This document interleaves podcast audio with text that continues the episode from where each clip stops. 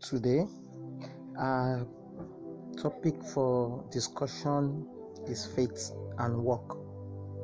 Our Bible text will be taken from the book of James two, verse fourteen, and I read, "What does it profit, my brethren, though a man says he has faith and have not worked?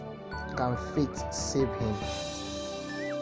Going further into this deliberation or this discussion, faith and work are two inseparable factors that will not be separated from each other. They work hand to hand. For us to actually serve God better, the first thing we ask ourselves, what is faith? According to Hebrews eleven one says, "Faith is the substance of things not seen, but the evidence of things to come." In other words, faith can be said to be believe, which is another word for righteousness. If we go back to the book of Genesis, and the Bible said, "And Abraham believed in God, and it was counted for him as what? Righteousness." If we also go back to the book of Luke two, it made us understand that all work together for good for those who love their God.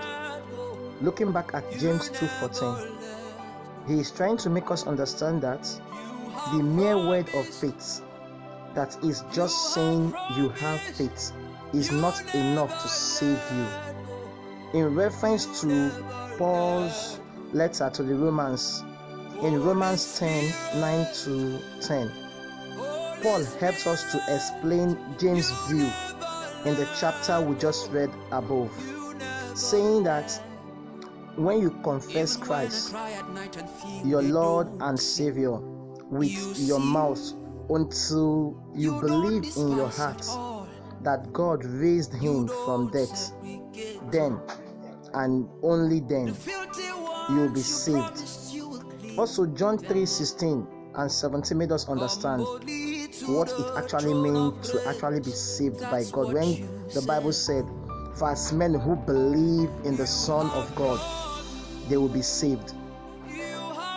For you, for you and I to serve God better, we need real faith, the faith that truly comes from the heart.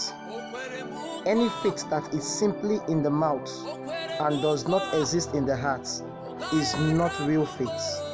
According to Matthew twelve thirty-four, saying, "From the abundance of the heart, the mouth speaketh."